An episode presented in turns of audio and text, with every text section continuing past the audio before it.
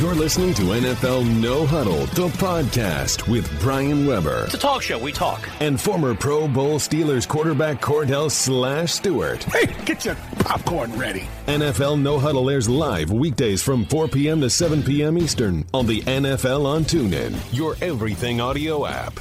Hello and welcome to NFL No Huddle, the podcast. I'm Brian Weber alongside Cordell Stewart. On today's podcast, we're going to preview all the marquee matchups coming up this weekend. We'll take you around the league with Nick Ferguson, the former NFL safety, and provide your fantasy fix. And Brian, let's kick off the podcast today with Russell Baxter of SpinZone.com. Russ, always a pleasure. Happy holidays. You have spent many years working in sports media, so I wanted to start this conversation by gathering your thoughts on the passing of a legendary broadcaster, Dick Enberg, who called so many iconic NFL games. Yeah, and, and, and you will recall, Brian, uh, also had some enormous shoes to fill. Uh, I, I grew up, and, and to this day, still my, besides you, um, my my favorite NFL announcer was Curt Gowdy, who did so many big games for NBC, both baseball and football. Um, and uh, I believe his last telecast uh, was, was a Super Bowl, and Dick Enberg, in essence, was going to replace him. Then teamed with Merlin Olsen. You've got Cordell here, so Cordell knows where I'm going. Uh, I can remember a Steelers Bengals game in which Cordell caught a 70 yard touchdown pass.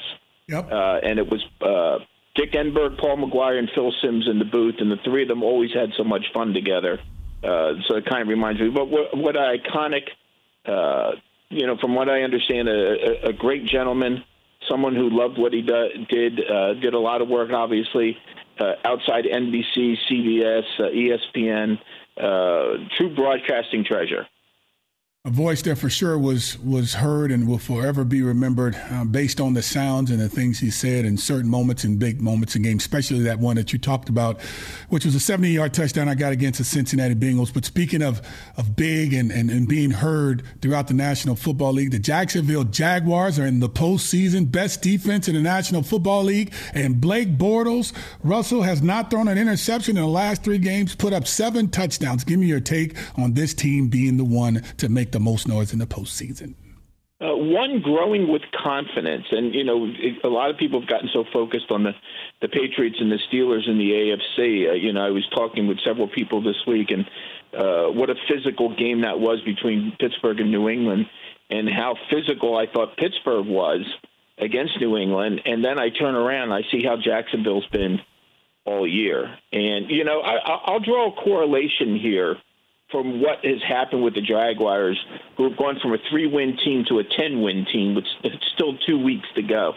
Uh, you guys will recall in 2008 when the Miami Dolphins were coming off a one and 15 season. Uh, they hired Tony Sparano to be their new head coach, uh, but the person they brought in was Bill Parcells to run the front office.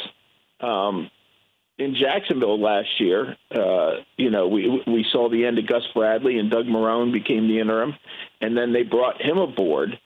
Um, but they also brought back Tom Coughlin as vice president of football operations this time in Jacksonville. I, I, I see this team, um, the Jaguars, with Marrone and Coughlin as the 2017 version of Sparano and Parcells. Love the historical perspective always offered by our friend Russell Baxter, NFLSpinZone.com. Russ, I'm based in Southern California where Ram fever is palpable. They destroyed the Seahawks in Seattle on Sunday. Todd Gurley, I think, belongs in the extended MVP conversation. If they beat the Titans, they're clinching the division. What do you think the playoff outlook for the Rams is when they get into the postseason?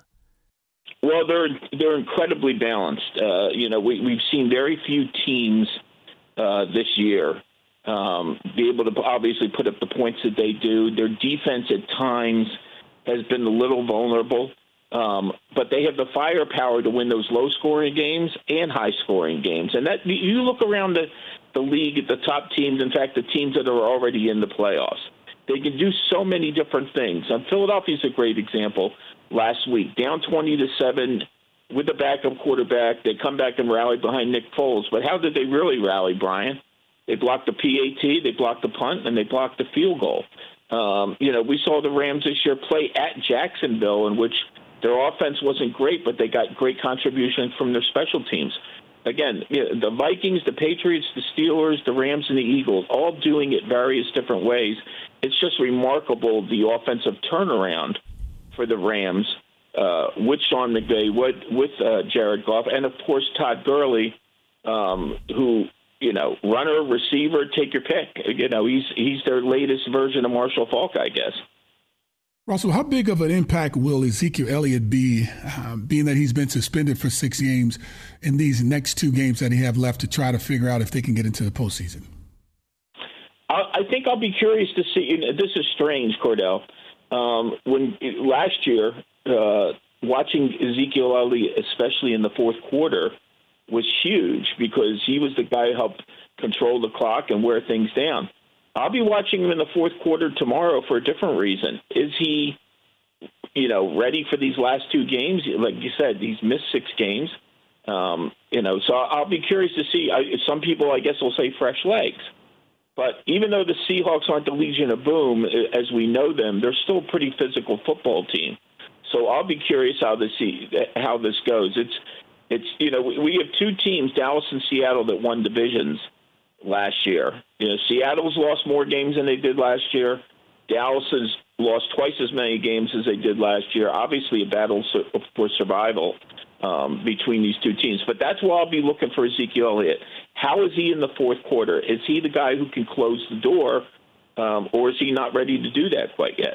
Russell Baxter, NFLSpinZone.com, is our guest on the NFL on TuneIn. Russ, I've had doubts about Case Keenum, and I've been wrong just about every step of the way, other than the game on the road in our nation's capital. And a couple weeks ago when he had the three costly turnovers and lost to Carolina. But given how much talent the Vikings have on both sides of the football, how good does Keenum truly need to be in the postseason? No, he's been a perfect complementary piece for. I'll tell you the thing that's impressed me the most about the Vikings. Last year, um, they, as a team, Brian, they ran for 1,205 yards, uh, which was topped by seven individual players. Uh, and listen, Adrian Peterson was hurt. Um, other reasons as well. That was a big reason they went from five and zero oh to eight and eight real, real quickly.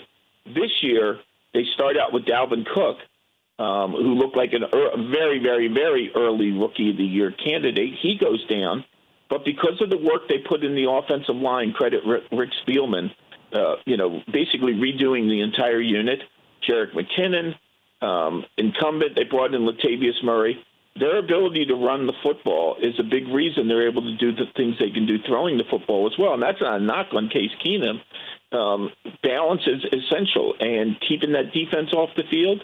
So he's done an excellent job. And and listen, you even go back to the the, the games they lost. There was always some sort of mitigating circum, circumstances to it.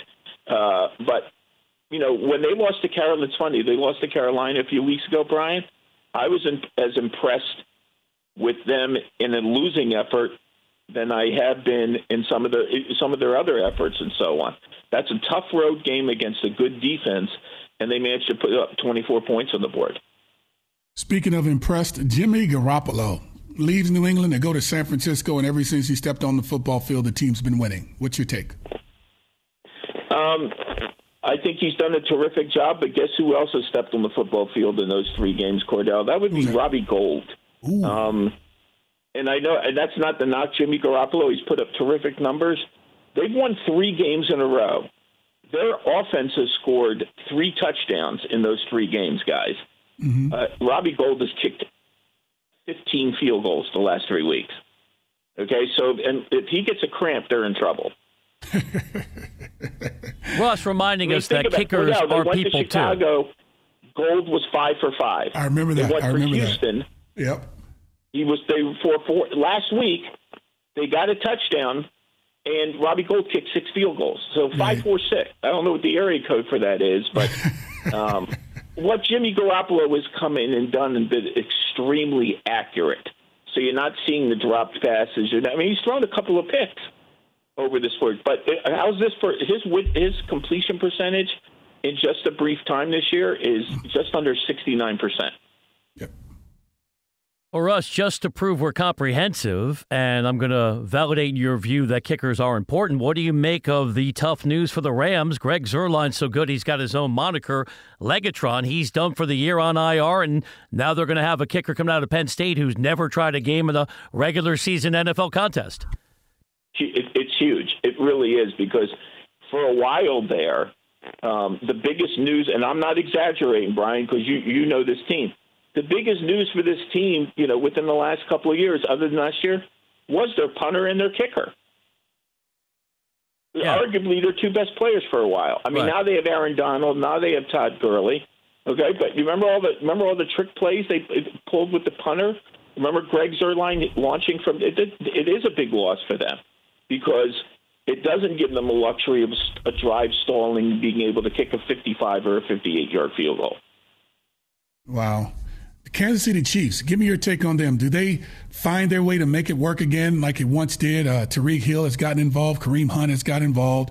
Alex Smith looked like he's a little bit more revived. Is that the word you want to use? Uh, but to give me your take on them, are they going to be like a, a, one and done type team when they get to the postseason? Well, I don't know about that. But see, my biggest problem with the Kansas City Chiefs this year has been less about offense and more about their defense. I'm going to give you a number. It may blow you away a little. Um, last, if you go back to 2015, they had 29 takeaways. Last year they had 33 takeaways. They led the NFL. Guys, this year they have 21 takeaways in 14 games. That's not a bad total. Cordell, they have 19 takeaways in eight wins. They have two takeaways in their six losses. Wow. There it is. Numbers never lie. So Russell Baxter. That, in other words, and then you look at their defensive ranks – all, which is all bottom five of the league in terms of yards given up. If they're not able to take away the football, they're in trouble. Last week they picked off Philip Rivers three times. They got a, and they, they had four takeaways last week. Uh, I remember when they beat Denver on a Monday night, they had five. But if they don't take away the football, they're in a lot of trouble. No question, Rivers was very generous last week at Arrowhead. Going to try to rectify that when the Chargers head to the Meadowlands to take on the Jets on Sunday. Taking around the league with our pal Russell Baxter, NFLSpinZone.com. Russ, last one for me. If you had an MVP ballot, how would you fill it out? Looks like Tom Brady's going to win the award in part because of injuries for other contenders like Carson Wentz. But give me Casey Kasem style. We'll keep our feet on the ground. We'll be reaching for those stars. Three, two, one on your ballot. I think three, two, one on my ballot would be uh, Carson Wentz at three, Todd Gurley at two, and Tom Brady at one. Hmm. I still think Brady Carson Wentz deserves major consideration. I know he's out for the year, but he can't deny what he's done. Todd Gurley's been the balance machine, and Tom Brady, who's who has struggled a little the last couple of weeks in terms of touchdown to interception, um, but he just makes too many many key plays. So um, the law firm of, of Wentz, Gurley, and Brady. What about Russell, Russell Wilson, Wilson, Russ? You yes. got to consider Russell mm-hmm. Wilson. He's been the leading rusher for this team. Yeah, and, and that's exactly why they're eight and six right now, too, Brian. Okay, but they're going to beat Arizona presumably at a minimum. They'll have a winning record of nine and seven, and he's carried this football team. He's been a solo artist. Well, uh, he has been a solo artist. Okay, but I, I think that's why they're in the hole that they are. There's no supporting cast. Okay, so you know, to me, there's a difference between offensive player of the year and most valuable player. Okay, I mean, it, it, it almost goes back to the argument of could Aaron Rodgers be the MVP because he hasn't played, and you look at a team without him. If without Russell Wilson, my goodness, I mean, uh, they're a team that's in a, in a lot of trouble. And here's the other thing to consider this year with the Seahawks. Much, much like the Chiefs, within the division, Seattle is four and one. Outside the division, they're four and five, and have really gotten it handed to them a couple of times. I know the Rams' loss was in the division. I'm not saying he doesn't deserve MVP candidates, but you asked me for top three. Um, you know, this would be, have to be like a uh, like the flip side of the 45, maybe fifth or sixth. All right, Russell, you just killed the show. This is a tech company. We are streaming around the world. Our young, hip demo does not know what you're talking about. Sadly, I do because I'm older than I sound. Yeah, but if you, how could it kill the show? You're the brought, brought up Casey Key. Casey Kasem. I did it just for you. This is the dance, like Fred and Ginger. Russ, great information as always. Happy holidays. Always a pleasure to chat with you, my friend. And, and thank you for not singing, guys. Happy holidays. Yeah. You're listening to NFL No Huddle, the podcast, and we'll be right back with more after this. Hey guys, you're listening to Dumb People Town on TuneIn. And since we're new here, we thought we'd tell you a little bit about our show. We have dumb ears on the ground. Our fans send in stories that have happened, real stories that have happened. And along with our co host, we Dan, try to break down that material with Dan Van Kirk. Dan Kirk. Van Kirk, our co host, breaks it down. And then us and again, we and a guest break it all down and we try and make it funny for you. It is a fast hour and you will enjoy it. It's a riff fest. Silly. You can hear episodes of our show uh, a full week early right here on TuneIn. Listen to TuneIn on your time with TuneIn On Demand.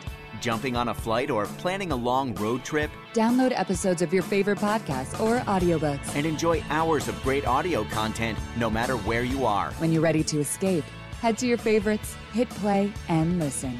With or without a Wi Fi connection. Featuring top podcasts and audiobooks in every genre, save your data with TuneIn On Demand. Download your favorites today.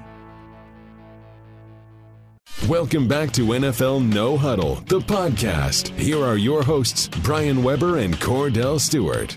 Next on NFL No Huddle, the podcast, we're joined by Nick Ferguson, the former NFL safety. Nick, happy holidays. How are you? Happy holidays, gentlemen. I'm doing well. How about yourselves? Doing great, Nick. We appreciate you. I made a statement about the Jacksonville Jaguars, and, and I somewhat believe this because defensively, they arguably have the best defense in the National Football League on every level um, and also, you have an offense that's pretty good, but it's all about Blake Bortles. Uh, when he hasn't thrown an interception in eight games, his team is 8 0.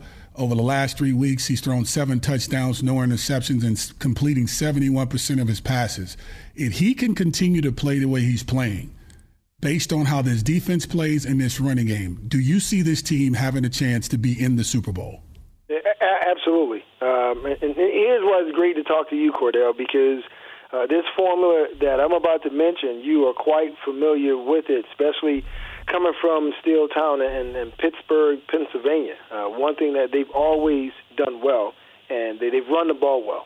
And when you look at the fact of uh, Leonard Fournette and what he's been able to do with the Jacksonville Jaguars, I know he's been kind of banged up or whatever, but that coupled with kind of a, a resurgence, if you will, of Blake Bortles is definitely changed the tide in Jacksonville and has everyone – dancing to a different tune. I, I remember uh, being on the program with you two guys earlier in the season, and it just seemed as though it was just defense and running the ball with the Jacksonville Jaguars. But when Blake Bortles, just just like you just said, when he's not turning the ball over, it really gives his team an opportunity to win and beat anyone in the NFL.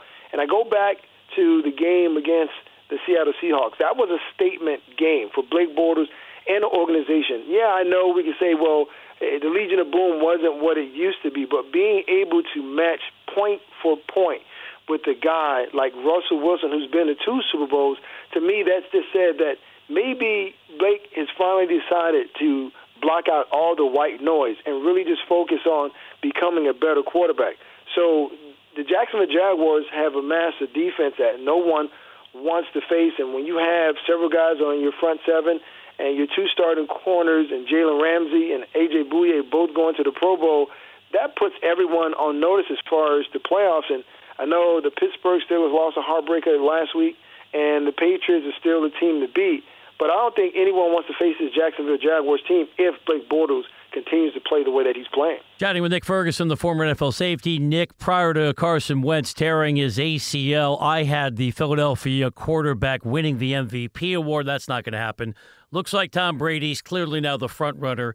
If you had a ballot and you could fill out three names and do it in reverse order, we'll go three, two, one.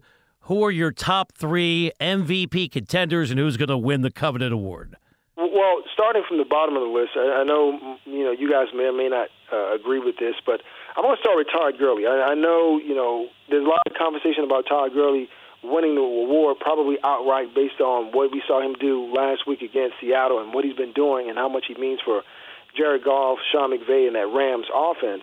But I still feel as though Antonio Brown is, I mean, when you look at what MVP stands for, he personifies that and just how valuable he is. Just look at last week, he went out of the game and made it so much easier for the Patriots defense to defend uh, what the Pittsburgh Steelers were trying to do. And not having him in the lineup definitely going to change what the Steelers do with the offense in the last two weeks. So it's Todd Gurley, AB, and then it's Tom Brady. And I know that seems like an obvious choice, but I'm going to go off the narrative that everyone's been talking about since the beginning of the season. He's a 40 year old quarterback. There's never been a 40 year old quarterback to go and win a Super Bowl. He could definitely be the first. And I know over the past couple of weeks he hasn't looked great in the last three games, but he's still a sensational Tom Brady. He showed last week against the Steelers that he can lead the offense down the field in a critical time and still punching in the end zone. He just makes the whole team believe that anything and everything is possible. And two, be you know amassing the numbers that he has at this particular point at the age of 40. Even though I disagree with that, I mean, how can you not give it to Tom Brady? The only reason that someone can have an argument for not giving it to Tom Brady is for the fact of saying, well, he's won it before and he's won several Super Bowls. Other than that, I mean, there's no reason why Tom Brady should not be leading on everyone's list as far as being the MVP of the NFL. Puff, puff, give. Give it to someone else that has a chance. Why not? Heck. Uh, but if he deserve, if he gets it, he deserves it, Nick. You, you know that. He's really been playing some consistent football, regardless if they lose or not. He's the reason why they've been good. But speaking of being good, the Atlanta Falcons, um, they've been so inconsistent this season. Last year, this was a team that only had 10 drops last year. Now they've doubled that with 25 to even 30 uh, this year. Matt Ryan in the last three games, he's been in the mid 50s when it comes down to completion a portion of his game, and, and they've kind of been up and down. Uh, what kind of team is this Atlanta Falcons team as they move forward to try to beat the New Orleans Saints this weekend, um, as well as beating Carolina in the last game? Everything starts with the quarterback position, Cordell, and for me, when I look at this Atlanta team, they've been consistent at being inconsistent. When you look at Matt Ryan's stats over the past, you know, four weeks, he only has three touchdowns, and that's going to be hard to do against uh, the New Orleans Saints, a team that they need to beat because they need to beat the Saints and they need to beat Carolina Panthers. Two teams in a division all fighting for that first playoff spot in that division. And also, you know, looking at how Matt Ryan, to me, it seems as though he's kind of tapered, uh, you know, as far as what he needs to do as far as execution standpoint inside the red zone. I really don't have a lot of belief in this team, and we we talked about it at the very beginning of the season. Will there be any residual hangover with this team from the loss in the Super Bowl? And you ask anyone in the Falcons organization, they say no. But when you go out there and you can't put points on the board inside the red zone, and now you have to rely on your running back Devonta Freeman to really carry this team when when it was a pass first team. To me, that says a lot. So we're going to find out a lot about Matt Ryan and who he is as a quarterback when they face, you know, a Saints team that now has a healthy Alvin Kamara because they escaped that last game. If Drew Brees doesn't throw the interception, then the Saints just run away with that division. Now they have the division outright. So I want to see what Matt Ryan's going to do in his second time against this Saints defense. Taking around the league with Nick Ferguson, the former NFL safety. Nick, I'll take you back to Sunday when we were doing first and goal together. We watched the Giants jump out to a 20 to 7 lead over the Eagles. Second quarter, Nick Foles was cool when it counted four touchdown passes in the comeback win. Given that Foles was once the MVP of the Pro Bowl, if the Eagles have home field advantage, how much you buying Foles guiding Philadelphia to the Super Bowl? You know, when we first saw that, uh, when Carson Wentz went went down, you asked me the question before we ended off our show. Uh, how much faith did I have in Nick Foles? And I said at the time, didn't really have uh, too much faith in him. But uh, you know, hey, that's a great thing about being in business. You can see things from a different side and different perspective. So I'm going to dance to a different tune. I mean, you just talked about Nick Foles and what he was able to do, being uh, that fact that he's a Pro Bowl quarterback. He has the ability to do that. And the one thing I like is all the pressure isn't on uh, Nick Foles that, as though it was maybe on Dak Prescott when Ezekiel Elliott was out. Now he has some weapons around him from an offensive standpoint that really helped him out in the game against the New York Giants. Now his defense somehow just fell apart. But if they can kind of come together and build up all off this, you know, the fact that they gave up so many points against the New York Giants, they still have a chance. And they still are believing in Nick Foles because he was in Philly before. I mean, he, he put up stats in Philly. I believe he, what, maybe 21 and, and 16 as a starter in the NFL. So he has won some games on his belt. So now it's just everyone else getting on the Nick Foles train and helping him help them get to where they need to, and that's in Minnesota for the Super Bowl.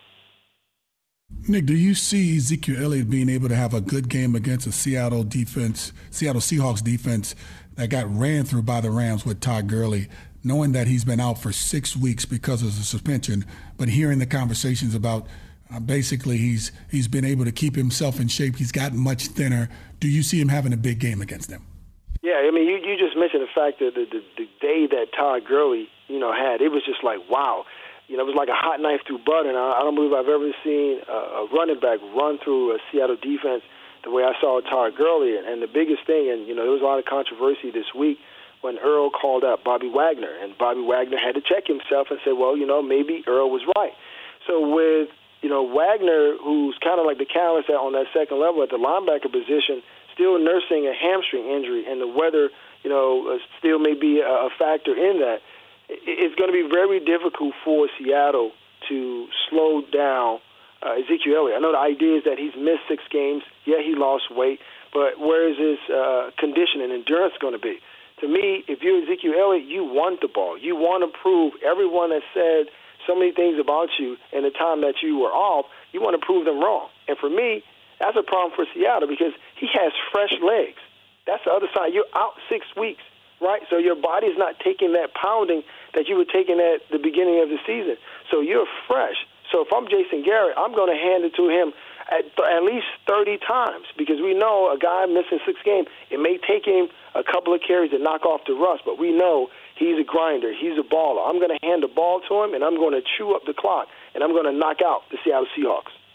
Nick, last one for me. According to reports, Jeff Fisher wants back in. He's looking for a new gig. A reminder He's tied for the most coaching losses in the history of the NFL. Will he be coaching next year in the National Football League? Well, there's a possibility he will, but it may not be at a head coaching position because, just like you said, I mean, he doesn't have a great win-loss record, and, and teams now they're desperate. They don't they don't want to wait five, six years to kind of get to the playoffs and, and think about getting to the Super Bowl. Everyone is in a win now mentality, so we could see both maybe Jeff Fisher and Marvin Lewis on someone else's staff as maybe a consulting or, or a defense uh, a defensive coordinator because we know both men you know have done a great job as far as being defensive coordinators, but as far as a head coach, I think that's that ship has sailed. Nick, as always, we appreciate the information. We must be in the holiday spirit because Cordell, I thought, was going to go after you with our devotion when it comes to the Jaguars. He beat me up in the previous segment, but he was far kinder to you. Well, well, you know what? I, when when he led with that, I was waiting with bated breath. Like, okay, well, here we go. Let me take a deep breath. Cordell's about to go on one of his uh, rants, but instead of Case Keenum, it's going to be about the Jags. But he did not do it, so he didn't play the Grinch today. But there's still time, time for Sunday for him to pull it out. Well, here it is. This is the thing, Nick. All year long, you never bit on the bait because Jacksonville was playing good because last year you did make a statement of how good you think the team could have been. Brian, on the other hand, he chooses to say my team in the Jacksonville Jaguars when he knows he didn't even pick the Jaguars to win the division, let alone even say much about them. Because you know I would call on the, and you guys are showing first and goal, and I would get on you both of you guys because I'm like, why aren't you guys talking about the Jaguars? Because they're about as hot as it can get. So that's why I did Nick because you honored what you didn't commit to this year. But that guy on the other side, that guy. My Jags. Oh, he drives me. I've been, I've been talking to him for five years, Cordell. Cordell. You're not always there to for our conversations on First and Goal every every Sunday on TuneIn. But we talk about the Jags, and it's just like when you call in and you want to go in on the Jags, there's no need for us to because their play speaks for itself. There's no need for us to gloat and, and Thank vote. you, Nick. Well, but, you, you know what? I like all that. I like all that stuff you're talking right there. But you both did not say one single word about the Jaguars. So now you're both sticking your chest out because the Jags are doing good. You both are. Prepared. We don't have to. That's why you guys are together for seven last hours. year. We picked them last year. We were ahead of the. So curve. you picked them last year yeah. as opposed to you know picking them every year like you've done five years prior to last year or this year, right? We didn't say what, what year. We said they were going to the playoffs. We didn't specify a year. Nick, get out of here. Go do something more hey, Nick, rewarding than bickering with right, Cordell and I on a holiday. on Sunday. Thank you, Nick. We'll see you Sunday. You're listening to NFL No Huddle, the podcast. We'll be right back after this. Catch all new episodes of some of your favorite podcasts early with TuneIn First Play. With more than 30 First Play podcasts on TuneIn, you can listen to new episodes from some of your favorite shows before they're available anywhere else. Hey there, it's Mike Rowe. This is The Way I Heard It, the only podcast for the curious mind with a short attention span. We're at episode number 83, incredibly. I'm Jack Hitt. And I'm Chenjerai Kumanyika. This is Uncivil, where we ransack America's history and discover that the past is never really past. From the American Museum of Natural History in New York City and beaming out across all of space and time, this is Star Talk, where science and pop culture collide. Search First Play Podcasts and listen early, listen often, and listen today. This is NFL No Huddle, the podcast. Here are your hosts, Brian Weber and Cordell Stewart. This is NFL No Huddle, the podcast. Now it's time for the Fantasy Fix. Fantasy football has become a major reality for millions of fans. Makes him off to the 30. He's gone. He's gone. What a move. It takes skill to win your fantasy championship, separating the zeros. He does to the near side, and it's picked off. Intercepted. From the fantasy heroes. Down the middle, it's caught over the shoulder in the end zone. Buckle up your chin strap for the Fantasy Fix. Let's bring in one of the best in the industry. It's our pal Brittingham T from Roto Radar. Brittingham, it's the Fantasy Super Bowl, so I need you to be on point. Who are the top five running backs around the league this weekend? Well, when we look at running back this week, uh, of course, if you've made it this far, uh, you know what you're looking for here. But uh, it's the usual suspects. We've got uh, Le'Veon Bell, I think, is my overall favorite of the Pittsburgh Steelers. He's on the road. They don't have Antonio Brown. I think they continue to lean heavily on Le'Veon here, whether it's rushing or little check off passes to him. I think he gets there. The uh, next guy I have on my list is Ezekiel Elliott of the Dallas Cowboys. This is a guy who everyone knows. He's fresh after a six game suspension. He reportedly is in shape and ready to go. And we've got a Seahawks team coming into Dallas that is struggling to say the least. They've given up 5.6 yards per carry, four rushing TDs over the last two weeks. And the, the coach speak for Zeke is they're going to give him significant touches. And this is a guy who, before he got suspended, was getting 25 or more touches in every game. After that, uh, you got guys like Kareem Hunt of the Kansas City Chiefs. He's at home this week, averaging 5.64 yards per touch over his last two weeks, and they've given him 28 and 31 touches in those games. The Chiefs are 10 point favorites at home. The Dolphins are allowing 139 yards of rushing in road games this season. So you can confidently play Kareem Hunt. And then uh, my final two guys here, I really like uh, the New Orleans Saints duo. I think they lean heavily on Alvin Kamara as a pass catching back against the uh, Falcons. It just is a matchup that uh, the Falcons have given up a ton of receptions to running backs, and I think he has a good game moving the ball. And I think Mark Ingram will have ample opportunity to punch it in from the uh, goal line. Britt in Pittsburgh, when it comes to the passing game, it's the next man up uh, and opportunities yep. galore when it comes to throwing it. Uh, but most, as well as Martavis Bryant, is expected to show out uh, this week. But is Juju Schuster set for a big game against the Texans without uh, Antonio Brown? Yeah, you're. Uh, we saw what they looked like uh, when Antonio left on uh, Sunday night or Sunday afternoon against the Patriots. Uh, Martavis Bryant was targeted heavily. Juju Smith-Schuster is a guy they'll rely on, and uh, Eli Rogers might even get some uh, targets this week. But this is set up for a perfect Martavis Bryant and Juju Smith-Schuster game. Both of them have the opportunity to go off here. They are playing the Houston Texans. And the Texans this season have been a team that we've been targeting with over the top deep passes all season long. They've allowed the seventh most passes of 20 yards or more. And they've allowed the most passes of 40 yards or more. And both Bryant and Smith Schuster are speedsters that can get over the top. And if you want uh, further evidence, if you have to choose between the two, you can use both of them. Last week, the Texans gave up more than 100 yards receiving to both Jaguars wide receivers Keelan Cole and Jaydon Mickens. It's the Fantasy Fix Super Bowl edition of fantasy football with Brittingham T, Roto Radar in reality, we have a big game coming up in New Orleans, Falcons and the Saints. In terms of the quarterback matchup in that game, if you had to start Drew Brees or Matt Ryan, who are you riding with, and is that even close in terms of the final analysis?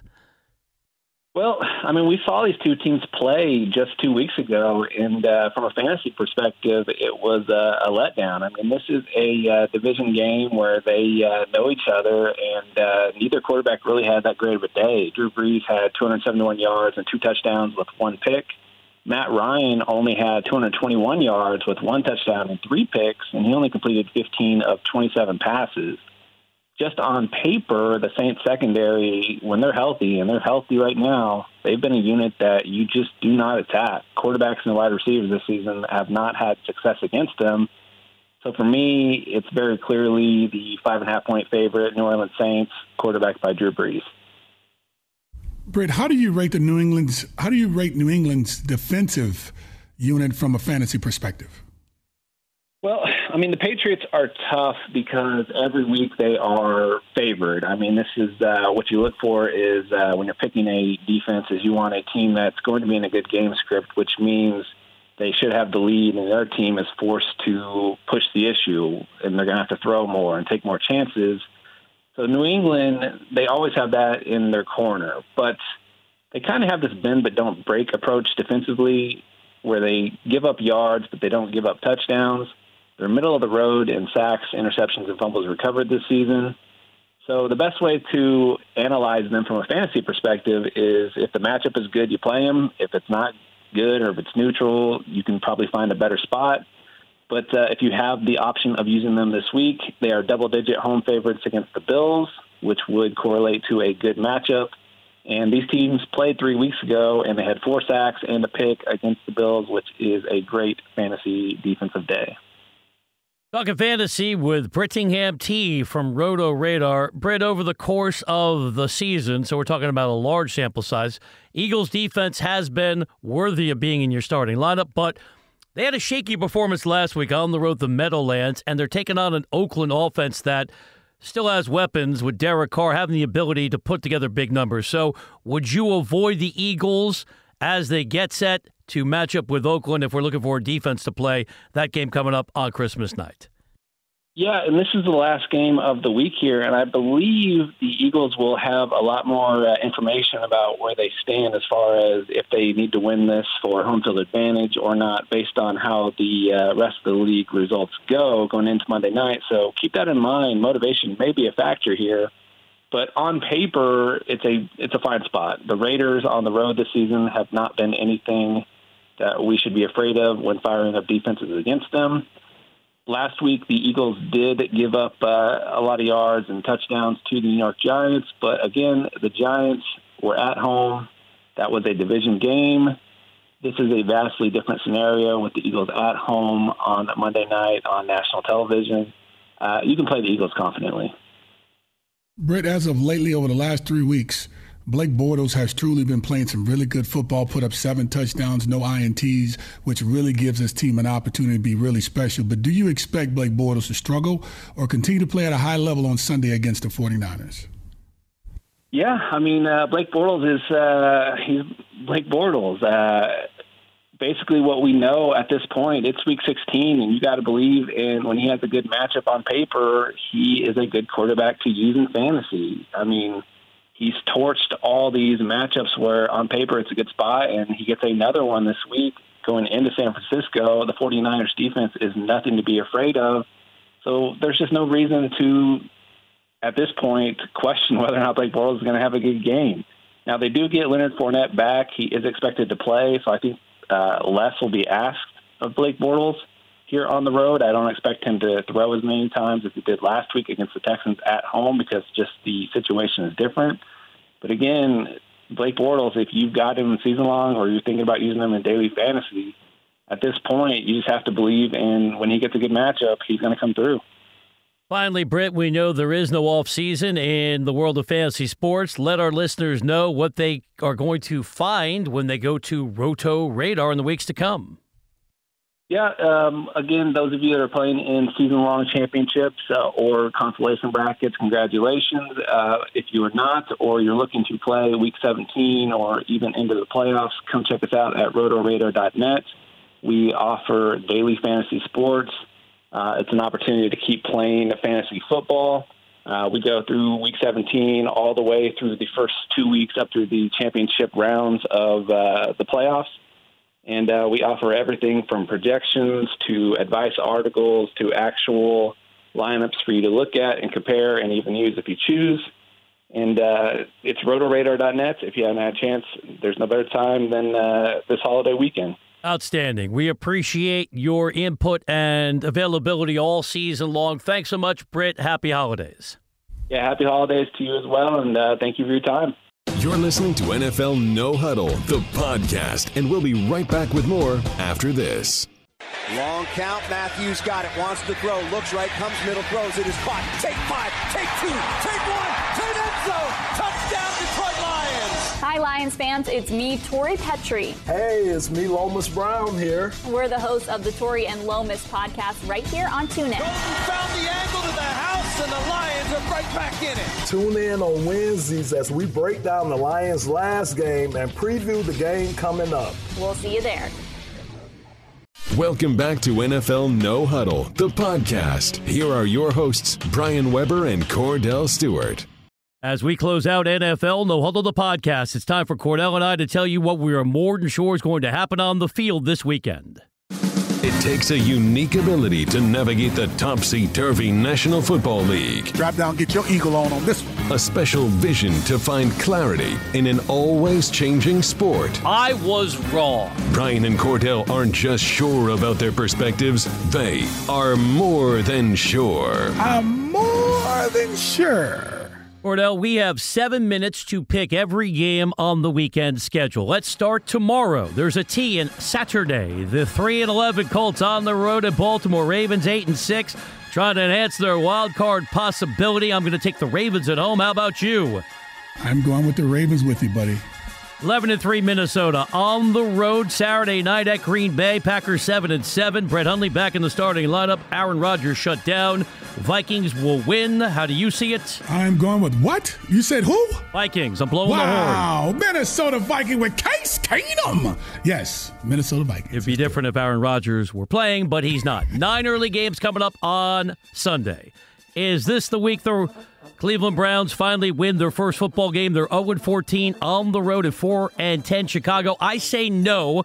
I'm taking the Bears at home. How about you? Brian, they've come so close. I think they still are very far. I'm going with the Bears. Eight and six Lions still trying to move closer to locking up a wild card. They're going to need some help, but every win counts on the road at five and nine Cincinnati. I'm taking the Lions on the road. How about you? Plus, Cincinnati still do, does have injuries on the defensive side. I am going with Matthew Stafford myself. 10 and 4 Rams on the road at 8 and 6 Tennessee. If the Rams win the game, they clinch the division. Titans cooling off at the wrong time. Back to back losses against teams from the NFC West in Arizona and San Francisco. I'm going to forecast that trend continuing. I take the Rams to win the division outright. How about you?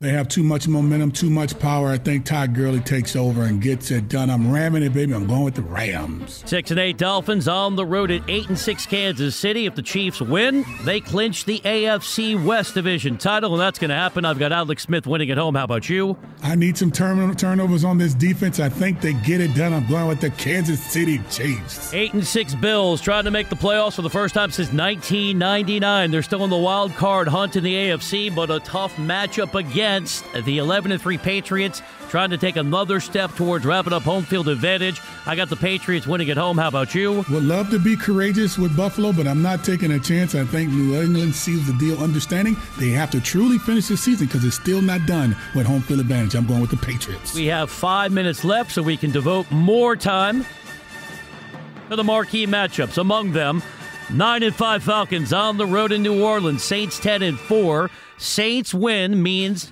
they are going to the playoffs. They will clinch a playoff berth with a victory, but go back to the first meeting a few weeks ago on Thursday Night Football in Atlanta. Falcons won despite the fact Matt Ryan had three interceptions, but Alvin Kamara was concussed early in that game. He's back. Saints are running the ball well. I have doubts about this team when they get to the postseason, but I have them winning on Sunday. How about you? And also, the offensive line was injured, and a few defensive players were also injured. So, knowing that this team in Atlanta has dropped a lot of balls this year, pretty much doubled the amount of drops this year on the offensive side of the football with 30 and having only 10 last year. I am going with the New Orleans Saints in the Who Dat Nation with the umbrellas and second lining dancing down. Oh, in the Saints. Yeah, I'm going with the New Orleans Saints. Back Less than four minutes to go. Seven and seven Chargers trying to keep their wild card possibilities intact on the road. The five and nine Jets. Smell it, Cordell? I smell an upset. The Jets are going to win. You didn't see that one coming. New York wins in the Meadowlands. How about you? I thought you were blowing your nose, but I'm going with the Jets as well. Go ahead. Wow. Rare consensus. It must be a holiday miracle. Going. I thought you were blowing your nose, but you smelled a, a whoop coming on. I'm going with the Jets with you, buddy. Go ahead. You smell what the Rock is cooking. Five and nine, Denver on the road at six and eight, Washington. Meaningless game in terms of playoff possibilities. But I like the Broncos on the road. They're going to play hard to make sure that Vance Joseph keeps his job. How do you see it? This is a game that's full of pride when it comes to the Denver Broncos and really trying to keep a job because this is a time where evaluations are at the highest level with Vance Joseph and also John Elway. Yes, I'm going with the Denver Broncos on the road in Washington. 4 and 10 Tampa Bay with all the reports Dirk Koetter may not have much job security on the road at 10 and 4 Carolina. Panthers victory means they're going to the playoffs and that's what's going to happen happen. Carolina wins comfortably. How about you? Dirk Koetter could have been coming back. It doesn't matter. Carolina still wins this football game because they're trying to do something in the postseason that no one wants to see. I'm going with the Panthers. Two minutes, 30 seconds to go. That gets us to the three late games 10 and 4 Jacksonville on the road at 4 and 10 San Francisco. They both won three straight. A Jacksonville victory means they're clinching the division, and they're going to achieve that goal. I have Jacksonville prevailing. How about you? I'm going with Jacksonville. Not enough touchdowns by the 49ers. Love Jimmy Garoppolo. 3 0. I think they fall to 3 and 1 when Jacksonville comes to down. I'm going with Sacksonville with Calais Campbell and company. A matchup between a pair of 8 and 6 teams in Arlington, Texas. Dallas hosting Seattle. Hugely important when it comes to the postseason race. The return of Ezekiel Elliott will be meaningful. He's not going to run wild, but Seattle's defense is battered. Dallas wins. How about you? Sean Lee is back. He's back. Dak Prescott and Ezekiel Elliott, the boys with the stars, are going to get it done against Seattle, who's struggling. I'm going with the Cowboys. And yes, Ezekiel Elliott does get off and get over 100 yards rushing against this inept defense of the Seattle Seahawks. A minute, 45 seconds left. 2 and 12. New York football Giants. If they continue to lose, they're going to lock up the number two overall pick. That starts with a loss on the road at Arizona. Cardinals 6 and 8 welcoming Drew Stanton back to the starting lineup. He's going to win in his return. I got Arizona at home. How about you? I'm going with the New York football Giants. I think they go on the road and get a big one. I think Eli needs it. I think the fan base needs it. I think Coach Spagnuolo gets him ready to do it. Giants. One minute to go. Monday on Christmas, holiday doubleheader. 11 3 Pittsburgh on the road at 4 and 10. Houston, enough said. Steelers are going to win, correct? Uh huh. You know what it is. Black and yellow. Let's go. And then it's a treat in prime time on Christmas night. 6 and 8 Oakland. Small scintilla of a shot of the wild card. 12 and 2 Philadelphia trying to get closer to locking up the one seed. The Eagles are going to win at home. That's my prediction. How about you? Weather's going to be too cold for Oakland. They're not ready to lead the Bay Area to go out there in the land of brotherly love where it's going to be freezing with Nick Foles leading the helm. I'm going with the A-A-G-L-E-S Eagles. And that's it. That's how we see this weekend's action. All the picks for all the games. Cordell, always a pleasure. Every day is a holiday working with you, my friend, but I hope you, your son Sire, and your family enjoy a wonderful holiday weekend. Yes, Merry Christmas, man. Merry Christmas and happy holidays to, to those who celebrate it that way. And you know what? It's a time to be joyful and thankful. So, yes, thank you so much, Brian, and same to you and yours, my friend. All right, my man. Enjoy all the games. We'll chat with you on Tuesday, right here on the NFL on Tuesday. Thank you for listening to NFL No Huddle, the podcast on iTunes with Brian Weber and Cordell Stewart. Listen live weekdays from 4 p.m. to 7 p.m. Eastern by downloading the TuneIn app and searching NFL No Huddle. The National Football League is on TuneIn, your everything audio app.